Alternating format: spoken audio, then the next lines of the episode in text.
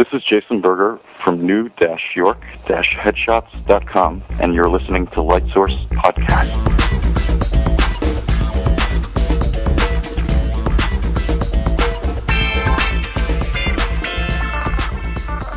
Welcome to episode 39 of Light Source, the official podcast of StudioLighting.net, the website that introduces photographers to portrait and studio lighting equipment and techniques. I'm Bill Crawford, publisher. And I'm Ed Heaton, exclusive photographer and image inspector with iStockPhoto.com.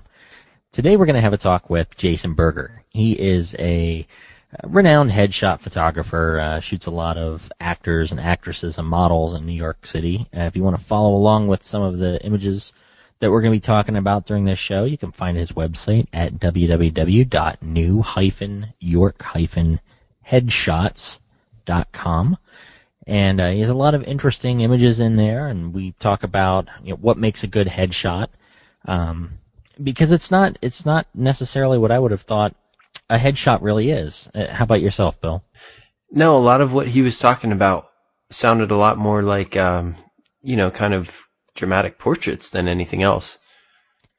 Yeah, I always pictured uh, headshot photography as kind of a, a standard portrait type image, and it's kind of interesting hearing a lot of the different uh, things that what makes a good headshot versus um, you know what might make a bad headshot, and things that go into it, and things that you wouldn't want to do as a photographer because you know the important thing with a headshot is that it is for it's kind of like the calling card for a model or an actor or actress. It's what um, a casting agent or an ad agency or an art director or something like that would use that to to actually know what the person looks like, not necessarily you know their body of work and their portfolio or whatever, but it gives them an idea of of who they are.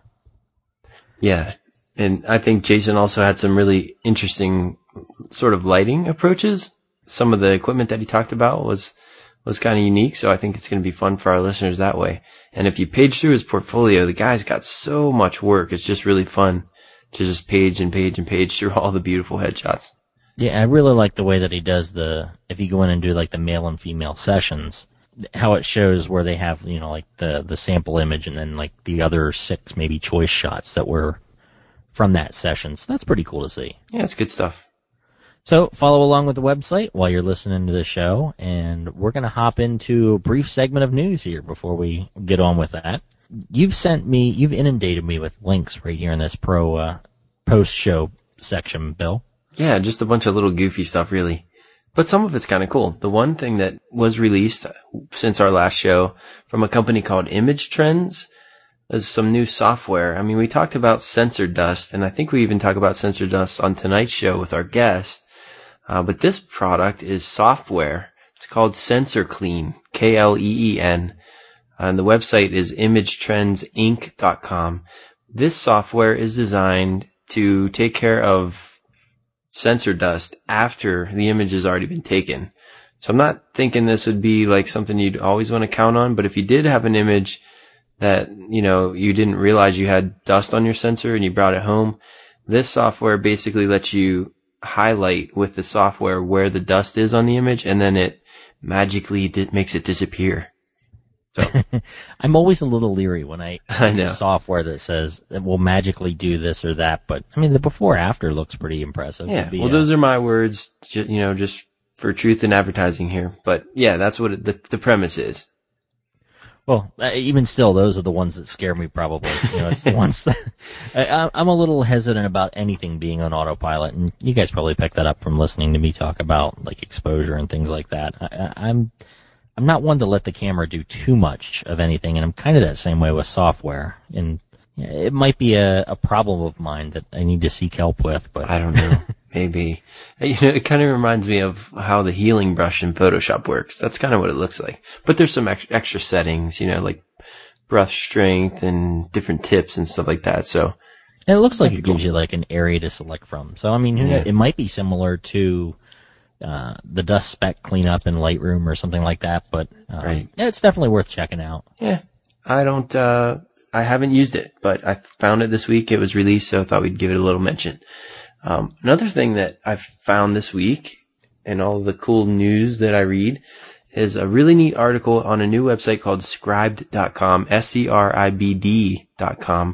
And we'll put a link to this particular article. Scribd is full of basically ebooks, all sorts of ebooks. And actually the site's neat. You can download the ebooks in PDF form or like Microsoft Word. In fact, you can even listen to the ebooks right on the site. It actually will read the text to you or you can download it as an MP3. But this one that caught my eye was 120 Photoshop tips. Really cool stuff. Stuff that you either like read in the manual and totally forgot about or, you know, are sort of some hidden features here and there too. Little things like if you hold down the control, control backspace and you can fill your selection with the foreground color, you know, a bunch of keyboard shortcuts and all that sort of thing. So if you're a Photoshop user, definitely a cool thing to look over. Yeah, definitely. There were, there were, uh, there were some that I, where you would say, oh yeah, have you heard about this one? I go, oh yeah, I knew that. And it's like, well, you know what happens when you add the shift key? And it's like, well, no, not really. And right. So, I mean, even for someone who, who has used Photoshop, you know, day in and day out for a number of years, there's, uh, definitely worth reading because you might pick something up in here. And I'd be curious to see if Scott Kelby knows all these. That's right. you should quiz him. we'll have to see if we can get a hold of him somehow and, and give him a quiz and see if, see if we can stump him on something since he loves to stump everyone else so often on their show. Right. So if nothing else, this document will make a good, fun quizzing game for you and your Photoshop buddies. Boy, that sounds like a bunch of geeks sitting around for playing, doesn't it? Indeed. Alt tab. What's alt tab do? Pop quiz, hotshot. Yeah. Right. So, all right. Well, there's that. Well, the other thing that we were talking about recently was backup, and um, I've been getting a bit more diligent with my backup procedures here. At um, least one of us is. well, I've been. I have a number of external drives that seem to be showing up around here, and a diminishing size of drives on my computer. And I think that's probably due to shooting with the 5D mostly in RAW. It, mm. That that nice 160 gig drive is just disappearing quickly. So, you know, for no other reason than you know not being able to uh, download my podcast onto iTunes, I need to get this stuff somewhere else because I'm running out of space. So I've been backing things up a little bit more regularly, and I'm using I actually have 260 gigabyte, currently 160 gigabyte. Those things might have to get shelved very soon.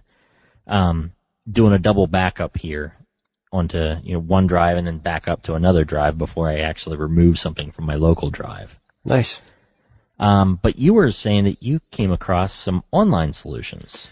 Well, I'm, I'm my methods of backing up are kind of similar to yours. I try my best and I'm not doing anything automatically, but I try to back up my sessions once I organize them all on hard drives. But there are times when, you know, I might go a few weeks without actually doing that, which isn't the best situation to be in. So what I was kind of researching a little bit and we might, we might have to actually dedicate a whole section of a, of a show in the near future to this, but I was looking at some online solutions. Yeah, I actually found a website this week called MediaMax.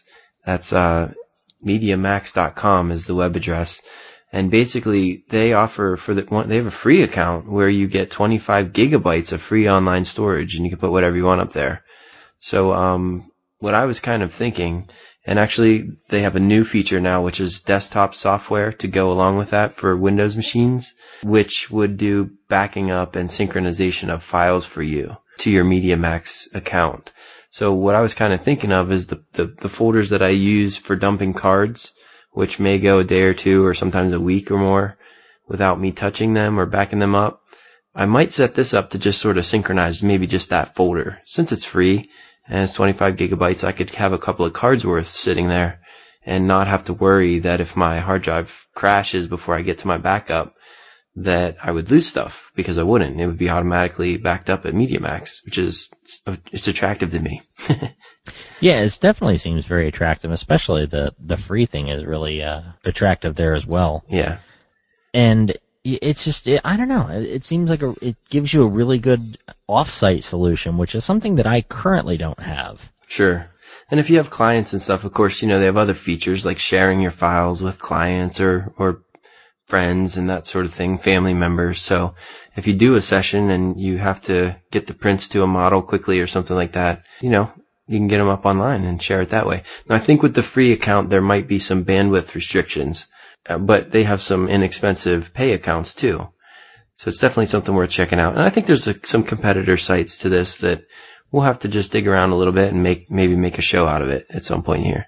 Yeah, I definitely think the whole the whole backup slash organization slash workflow is uh, is is an interesting topic, and it's one that I've kind of dedicated myself to a little bit, and you know, much the way that I assume that a lot of photographers probably are is that they they have a good system in their head, right. maybe even in paper, but not necessarily in practice. Right. So uh, yeah, I think it's definitely something we'll probably need to touch on in another episode, if if nothing else, to get myself jazzed about you know figuring out again what I'm supposed to be doing, and instead of uh, just kind of leaving things go by the wayside. Right. Unfortunately, it usually takes a major disaster for most of us to get really serious about packing up.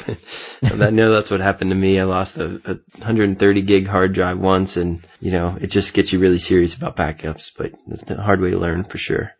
And unfortunately, even though you have those situations, like I have had that, and I'm I'm still back to my old ways again. Yeah, you just so it's like it, it, you need to have one of those and have it in recent memory to keep Mm-hmm. you keep you moving along with sort of uh sort of things. Now we're gonna we're gonna assume that photographers that are making you know their living day to day are are backing up, right? Wouldn't, wouldn't that be safe to assume I, I hope so. Sure. Yeah.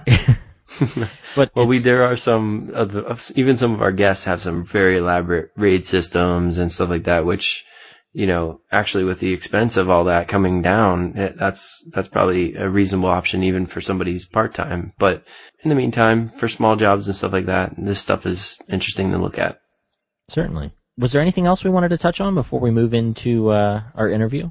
You know what? There's one other thing because I'm just excited about it. I was actually trying to figure out a cool gift for some family members that had to do with photography.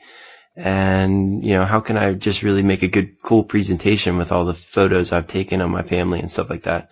So I was looking at online scrapbook sites and some of the photo album printing services that are out there now. And I found one that I'm just really fired up about. I liked it a lot and it was called blurb.com, which is basically an online publisher. So you- you're, it's a self-publishing company, but they really specialize in some of these like 8 by 10 or 8 by 11 photo books, like professional looking photo books where you get to design your own page layouts and put your photography in there and your text and all that.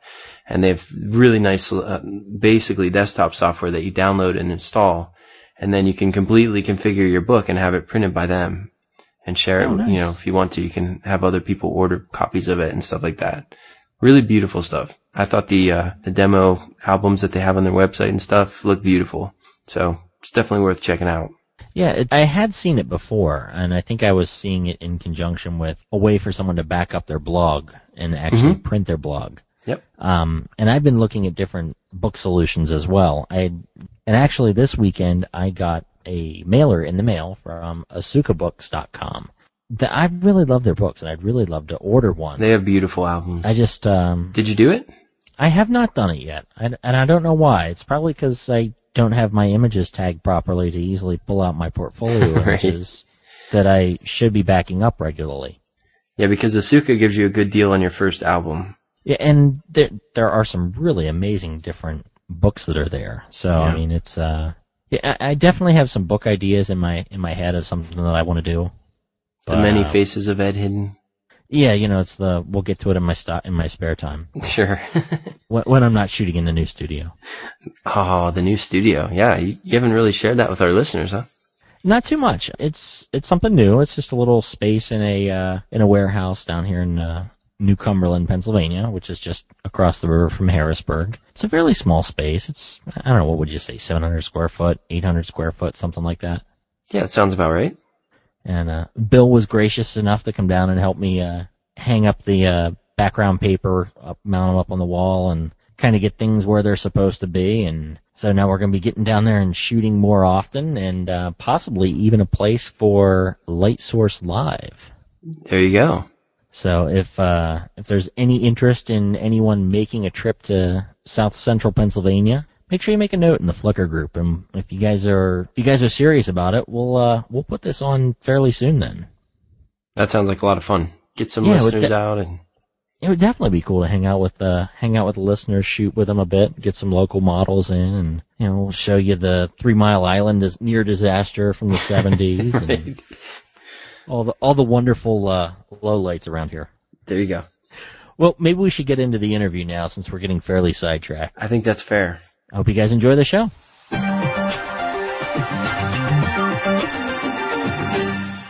And on the show with us this evening, we have Jason Berger from NewYorkHeadshots.com. That's new hyphen York hyphen headshots.com. It is the authoritative site for commercial portraiture. Uh, it's based out of Williamsburg, Brooklyn, New York. And uh, looking at your pictures on the site, it's a really blast to have you on the show here, Jason. Oh, thank you. I, I, I'm really happy to be here. Now, before we get into uh, talking about your style, um, your website is New York Headshots. Is that is the headshot something that you specialize in? Um, yeah, I, I'd say it is. Uh, I, I go at it more and more from from an angle of uh, of portraiture and headshots as being a part of that. I try wherever possible to stay away from from a rigid, formulaic approach and and try and treat it uh, artistically. Well, for our listeners, some of them are uh, just kind of getting started in um, photography, or not in photography, but studio photography. What would you? How would you describe to someone it would be different uh, a portrait session versus a headshot session? Well, I, I just think that that there's a a notion of headshots uh, out there based on uh, your everybody's yearbook photo, et cetera, that that really requires the entire head be shown and and things like that, and um, and uh, of course the uh, obligatory smile.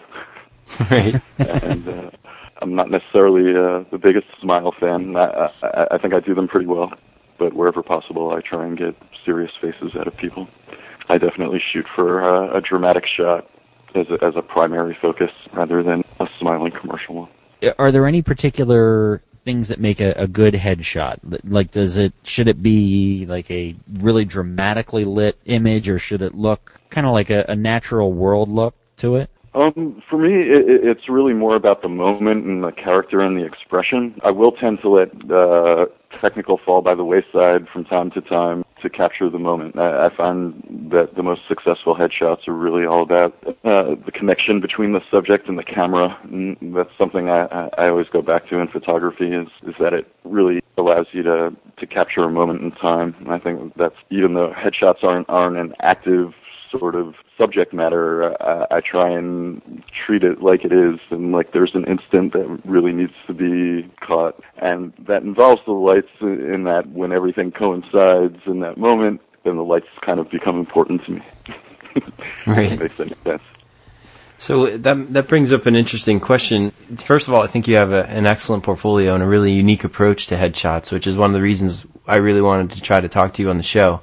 But how do you handle capturing that moment? It sounds like you don't really pose your models that much. Do you kind of just let the actors be themselves? How do you handle the uh, the communication with them? Yeah, I, I really try and encourage people to give me whatever they're going to give me, um, Okay. and, and to not pose them. Uh, sometimes I'll make suggestions based on uh, on what I'm seeing, but it, if I can, uh, I'm really happy to to do very little directing.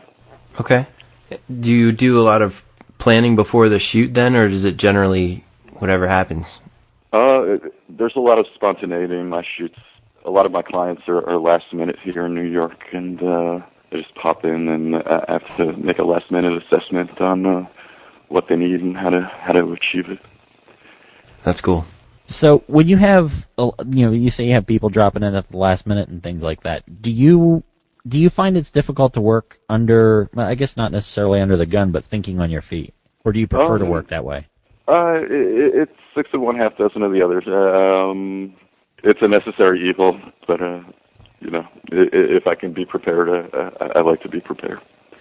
Yeah, I find that I work better in that way. So I, I always find it interesting when I speak with uh, someone on the show and they and they say about how they do kind of fly by the wire sort of uh, sort of work, and especially some of the guys that we've spoken with who are working with much much bigger clients than myself, and they go into it fairly blind. And I admire that talent in a in a photographer to be able to do that. certainly the uh, the location stuff I do is intrinsically more that way. It's kind of uh, guerrilla style where where I'll just take people out on the street and uh, work out different locations and stuff like that. That kind of uh, brings up the question in my mind about lighting. Do you generally prefer natural light? Do you ever use natural light, or is it mostly studio lighting? Well, my my studio itself is pretty dark, so uh, when I'm getting natural light, it, it's it's outside for Okay. the most part, and I'm fairly proximate to the uh, the riverside here, and I usually go down there because there's unobstructed sky. Nice. And when you're in the studio, what kind of lighting do you generally start with? Um, well, I, I use strobes, of course. Uh, I, I use Speedotron black lines because I found them to be the most dependable. It, it really depends on the type of shot, but uh, I, I, I use bounce light, I use uh, umbrellas, I use a softbox, and I have uh, like a large diffusion curtain, and a- any one of those could be uh, my main light. Okay. Well, how, the diffusion curtain. Ed and I were talking about that concept the other the other day. Um, could you just explain to our listeners how that might be used as a main light source? And more importantly, Sure. how I can build one for my studio. How you can.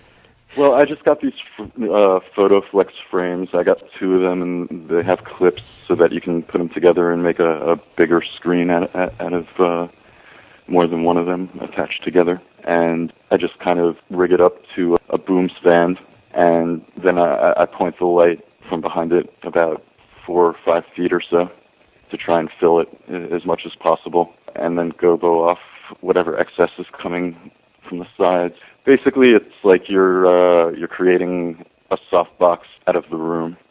now, when you're doing something like that, do you use a reflector on your strobe or do you leave it bare bulbed? I usually use a reflector, and, and sometimes if I'm looking for something extra soft, I might even throw a, a, a panty over over the reflector before it even hits the uh, diffusion screen. Did, did you say a panty? Is that allowed on, on, on the podcast? yeah. Oh, yeah. That's allowed. No, I'm I'm just yeah, that, that's uh, that, that's what we used to call them back in uh, back in Macy's catalog studio. Uh, uh, further back, it's a diffusion uh, that that fits around the uh, the reflector. It's got an elastic. I forget what the uh, the actual market name is for them at this point. I'm just I'm just picturing a Tom Jones style photographer here. it de- it definitely uh, helps to to sexy things up. Yeah, there we go. it's like a college dorm room for setting a mood.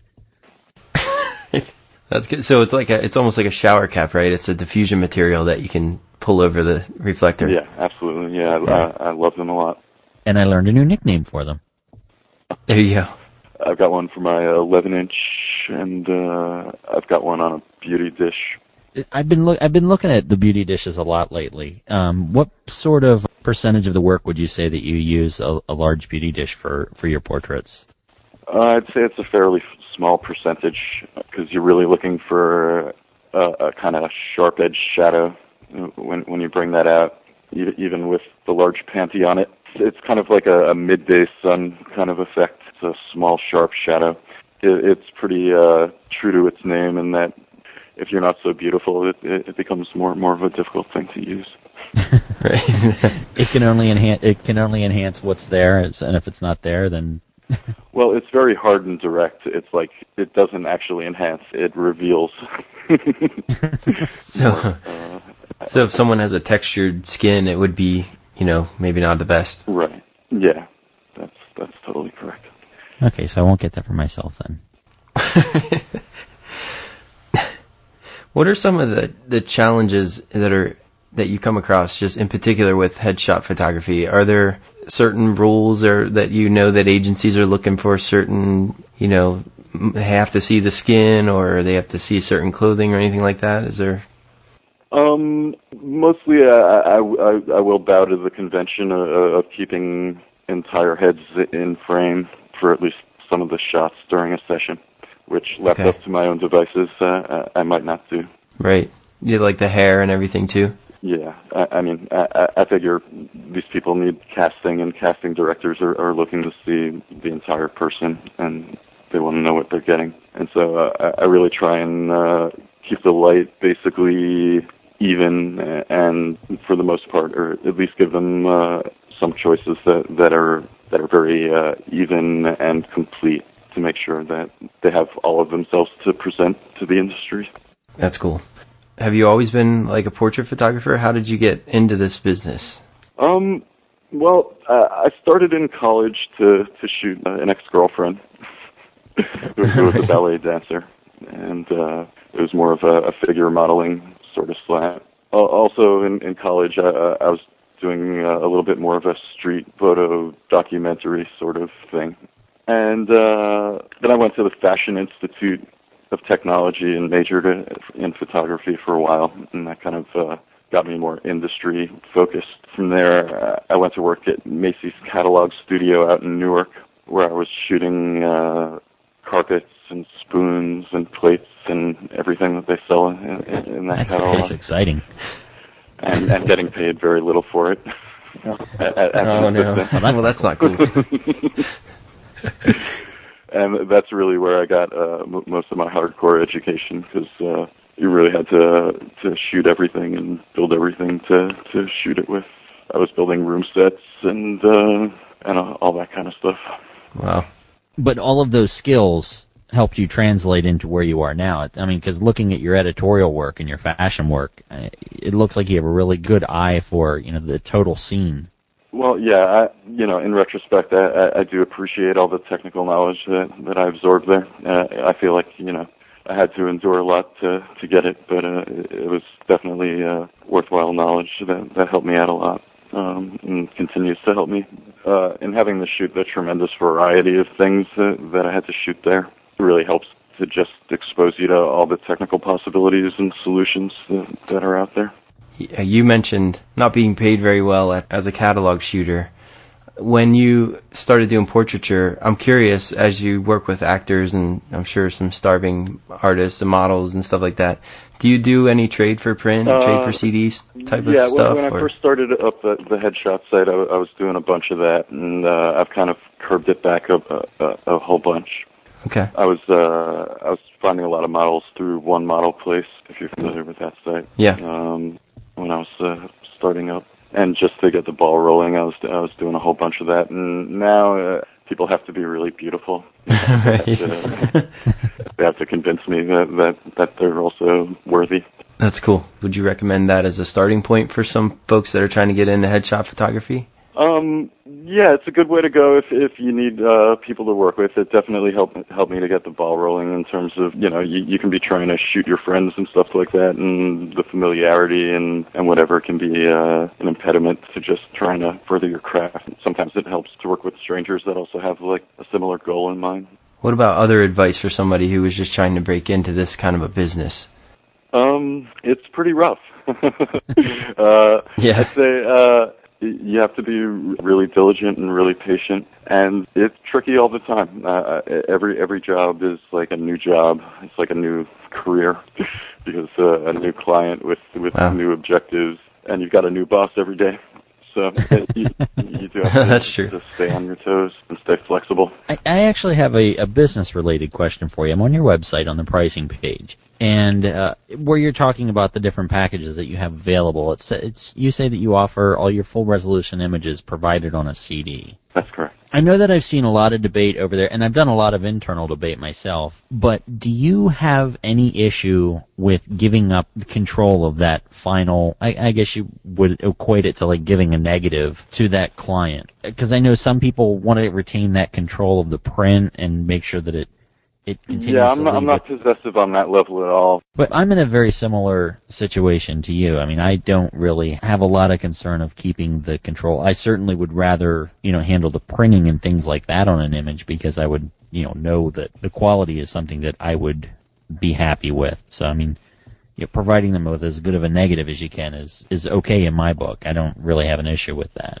I'm very happy, you know, to let people, you know, have free usage. I mean, especially if there's an understanding that I, I'm also using it in my portfolio and whatever. I want people to have uh, the ability to to do everything without me. A lot of my my clients don't don't come to me for prints. I, I handle a, a real small percentage of, of, of print orders because here in New York, it's just easier to direct them to a lab that that specializes in the printing, and I, I, I do actually stay out of that to a large extent. Well, if I can, I'd like to go back to technique for just a, a little bit. I, ha- I guess I have two questions related to actors and portraits. I guess you mentioned that you do a session generally. You, you take more than one image for these folks. And besides headshots, do you usually try to get full length images in also? And if you do, what kind of differences would there be in your lighting? Uh, well, it depends on the person, of course. People that are more physically awkward, the the tighter the headshot, the easier the session. Um, Okay. But once uh, once they become more actor model types, I, I have been known to push for for the three quarter shot, Okay. Which doesn't usually necessitate a huge lighting change for me. Depends on wh- which lighting I'm I'm going with, but especially if I'm using the uh, the large curtain, it's very versatile and can go easily from from a, a tight shot to a long shot. So you might have multiple heads behind that large curtain, or do you just usually have one powerful head? Um, I, I usually just go with one behind the curtain, but I, I I have used more than one on occasion. But but usually usually I just find it, it, it's like the distance and the power that's most important. Okay, cool. And that that would make a large enough light source to be pretty soft for a three quarter, I guess. Yeah, it's extremely soft. And do you usually fill then when you use that large light source? Uh, sometimes, sometimes not. Okay. What about difference in lighting between, say, like a, a, a male and a female? Do you generally make a distinction, or do you use the same kind of light for both? I'll definitely do less fill on on men in in the studio than I will for women. I'll do side light for men a lot more readily than than I will for women. I, I I will do a lot of side light for women, but uh, I'll I'll try and diffuse it a lot more. Okay. Um, I'll try uh, like a center light is often most effective, like a sort of butterfly setup with a strong light on top and then a, a weaker light to fill on the bottom. And that would be like near the camera then? Yeah, uh, I've actually been using the diffusion curtain as a bounce in the past couple of shoots, and and bouncing a light into that for for the fill, which will sit like immediately behind me. I'll kind of stand like right in front of the head itself, and the light will just bounce off the sides of the curtain. Nice. Do you find yourself using a lot of grids or anything like that, or gels when you're in sessions like this? Um, it's mostly diffusion. Okay. I'll need, either need to soften things, or I will need to darken things occasionally with diffusion as well. Now, are most headshots for acting black and white? It's changed a lot in the short time I've been in the industry. Really, I'd say since 2000, it, it's gone from mostly black and white to now most people really want color. Really? I'd say maybe 10% uh, of my clients ask for black and white at this point. Wow. Okay. So that that's a change then. Yeah, it's a, it's a huge change, but it's it's also because when I can, uh, I'll I'll also recommend color because it gives them the option in that you can convert it afterward. And if you if you shoot black and white, you don't have the choice, of course. Right. Now you're shooting digital mostly, correct? That's correct. So what sort of workflow do you have on the backside of your your images and roughly how much time do you think you spend on getting an image to your clients? Do you do you give them a proof sheet to choose from before you go and do any final retouching? Do you retouch before they see everything or I, I give them everything uh, in, in a fairly raw state directly from the camera, if at all possible, on CD. So they kind of take it with them when they leave, type of a thing. Well, I, I try and get it in the mail the the following day, and so they have it pretty quickly. And then they get back to me with with a choice for a retouched image that's included with the packages. Okay, and then you take your the time from there and give it the full workup and make it as perfect as possible. Yeah. Is there any kind of rules in acting headshots that you know too much retouching or anything like that that you need to be careful of when you're doing this kind of thing? Uh, yeah, absolutely. Uh, the casting people are, are pretty keen on what a natural look is supposed to look like. Okay. And if you have obvious retouching, it can lose people jobs for sure. So whatever retouching is done really has to be invisible. And in a lot of cases, you, you want to leave things that you might uh, not otherwise leave just to show that, that it is natural. You, you don't, you don't want to make it look too great and then have someone come in and say, "We want the person that was in the headshot, not the person." yeah, they absolutely want them, they, they want them to look like their headshot. So, is there a lot of makeup that, since there's not much post work that goes involved with it, do you suggest that people show up with a lot of makeup or a makeup person or? I usually recommend against it when when they give me a, a chance. My feeling is that a lot of people feel that they they need it for the security and and will do it. But in cases where there aren't specific problems and they're going for a basic natural actor headshot, I, I really prefer to just have the time and the, and the natural skin to, to work with to get more shots rather than uh, the extended periods that can be usurped by makeup in, in some of these sessions. But um, it, it can be helpful. It's mostly helpful, uh, I, I think, just to reduce an overall shine. It, some people are just shinier, and, and that can be kind of kind of a, a pervading issue in a shoot, especially with studio light and makeup can kind of dull that down a bit. But essentially, it's it's for minor concealment. It's not really like doing up a work of art type of thing. Right. No, it, it's surprising to me. I mean, I, I get a lot of models, a lot of people that want to be models, and they won't hire makeup when they should. and and a lot of actors come in with makeup when they really just want to look natural, and they and they shouldn't. Oh wow. I try and advise people gently wherever possible, but it, I feel like uh, you know it's kind of an intimate area where you you don't necessarily want to tell people that they can't, they shouldn't have makeup or they should have makeup or you know, especially right. I'm, I'm just speaking with a lot of these people on the phone, and I don't really know what their issues are before they get to me. Seems like dangerous ground. uh-huh. Yeah, yeah, it can be quite delicate sometimes. I imagine. Well, speaking of that, and sort of relating to your to your subject and connecting with them, I mean, it's really clear from your images that you're good at that. What are some tips you would have for photographers who really struggle with just kind of connecting with the people? I mean, do you open with light chit chat or do you ask them to t- talk about themselves? How do you get that real moment that comes through in so much of your work? Uh, well, well, thanks for the compliment, first of all. Um, I, I really just try to be anti-formulaic as much as possible. I try not to do anything in, in any kind of preconceived way, and and it's kind of reverse psychology almost. Uh, I, I feel like most people that that take photos are trying to get their subjects to do things, so I really try very hard not to try to do anything. okay. it's a little bit Seinfeld. It's a little bit, uh, uh, a little bit Zen. Uh, I, I don't know, but yeah, I really I work very hard to not employ any regular method for that sort of thing. So you don't have a little teddy bear that you shake and or anything like that to uh, tell them. That I do have that's a mannequin cool. that scares everybody when they walk in the door, but uh, oh, that's, that's, that's another story. oh, you have one too. My mother's a beautician, and she had this head that she used for doing hair and makeup. I, I have since adopted it as my uh, lighting assistant for when I'm trying to set up a shot. Uh-huh. Yeah, there's nothing better. Uh, it's definitely uh, uh, one of my most useful tools. but but the best part is that it really freaks out my seven year old. Oh yeah, and that'll do. yeah, I'm sure it does. Uh, it pretty much freaks out everybody that walks in my door without without exception. That's funny. the, the, one, the one I have is uh, I, I got it uh, on the street here in, in New York, and it's real old style. It's ceramic, and and the wow. eyes are, are glass, so it's uh, eerily realistic looking. That's wow. It's a work of art. Uh-huh. Well, speaking of useful equipment, do you have any like pieces of gear that you would never leave home without, or that you you have extras of laying around because you like it so much or use it so much? Well, like I said, it, the Speedotrons are really primary for me when it comes to studio lighting. Uh, I find them really dependable, and you can just uh, kick them around, and they keep working. uh, in terms of camera, uh, right now I'm using an Olympus C3030. Okay. There's there's two things I really love about the Olympus system, and one is that they use a four by three aspect ratio. Okay that means that the images fit better onto an 8 by 10 page or an 11 by 14 page uh, without cropping.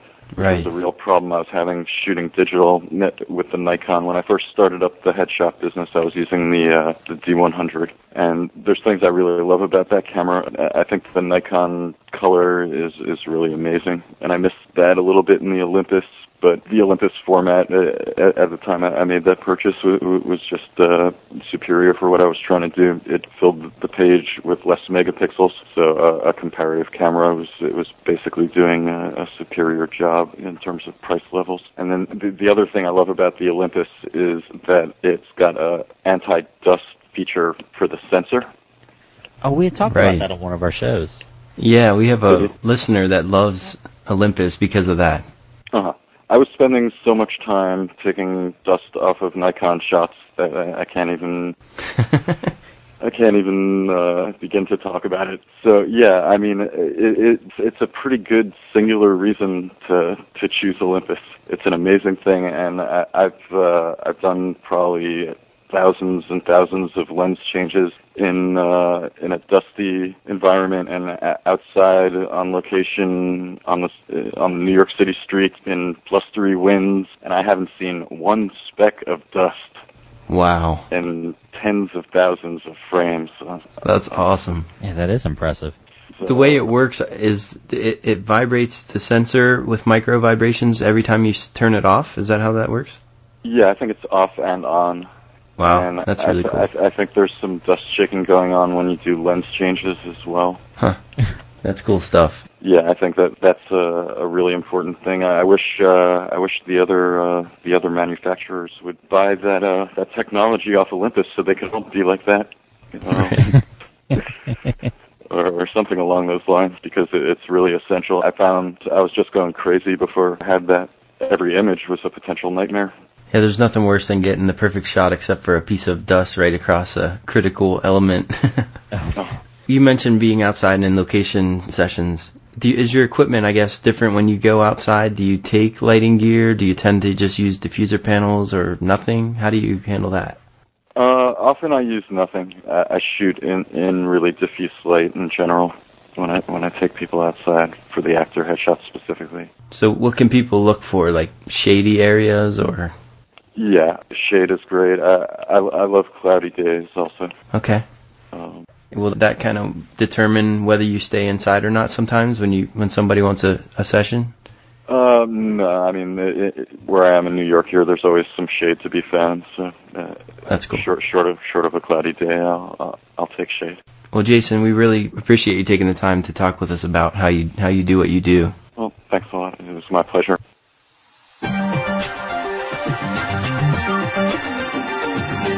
Well, that's all we have for this episode of Light Source, the brightest podcast on the internet. Be sure to check out the show notes at studiolighting.net for the things that we talked about on today's show. And there you can also find links about our photography and keep up with the stuff that we've been shooting. And don't forget you can send us feedback or questions about the show to studiolighting at gmail.com. And we'll try to answer those questions on the show or in the lighting questions section on studiolighting.net. You can also get feedback on your photography in our Flickr group, which is at www.flickr.com slash groups slash lightsource. Till next time. Take care.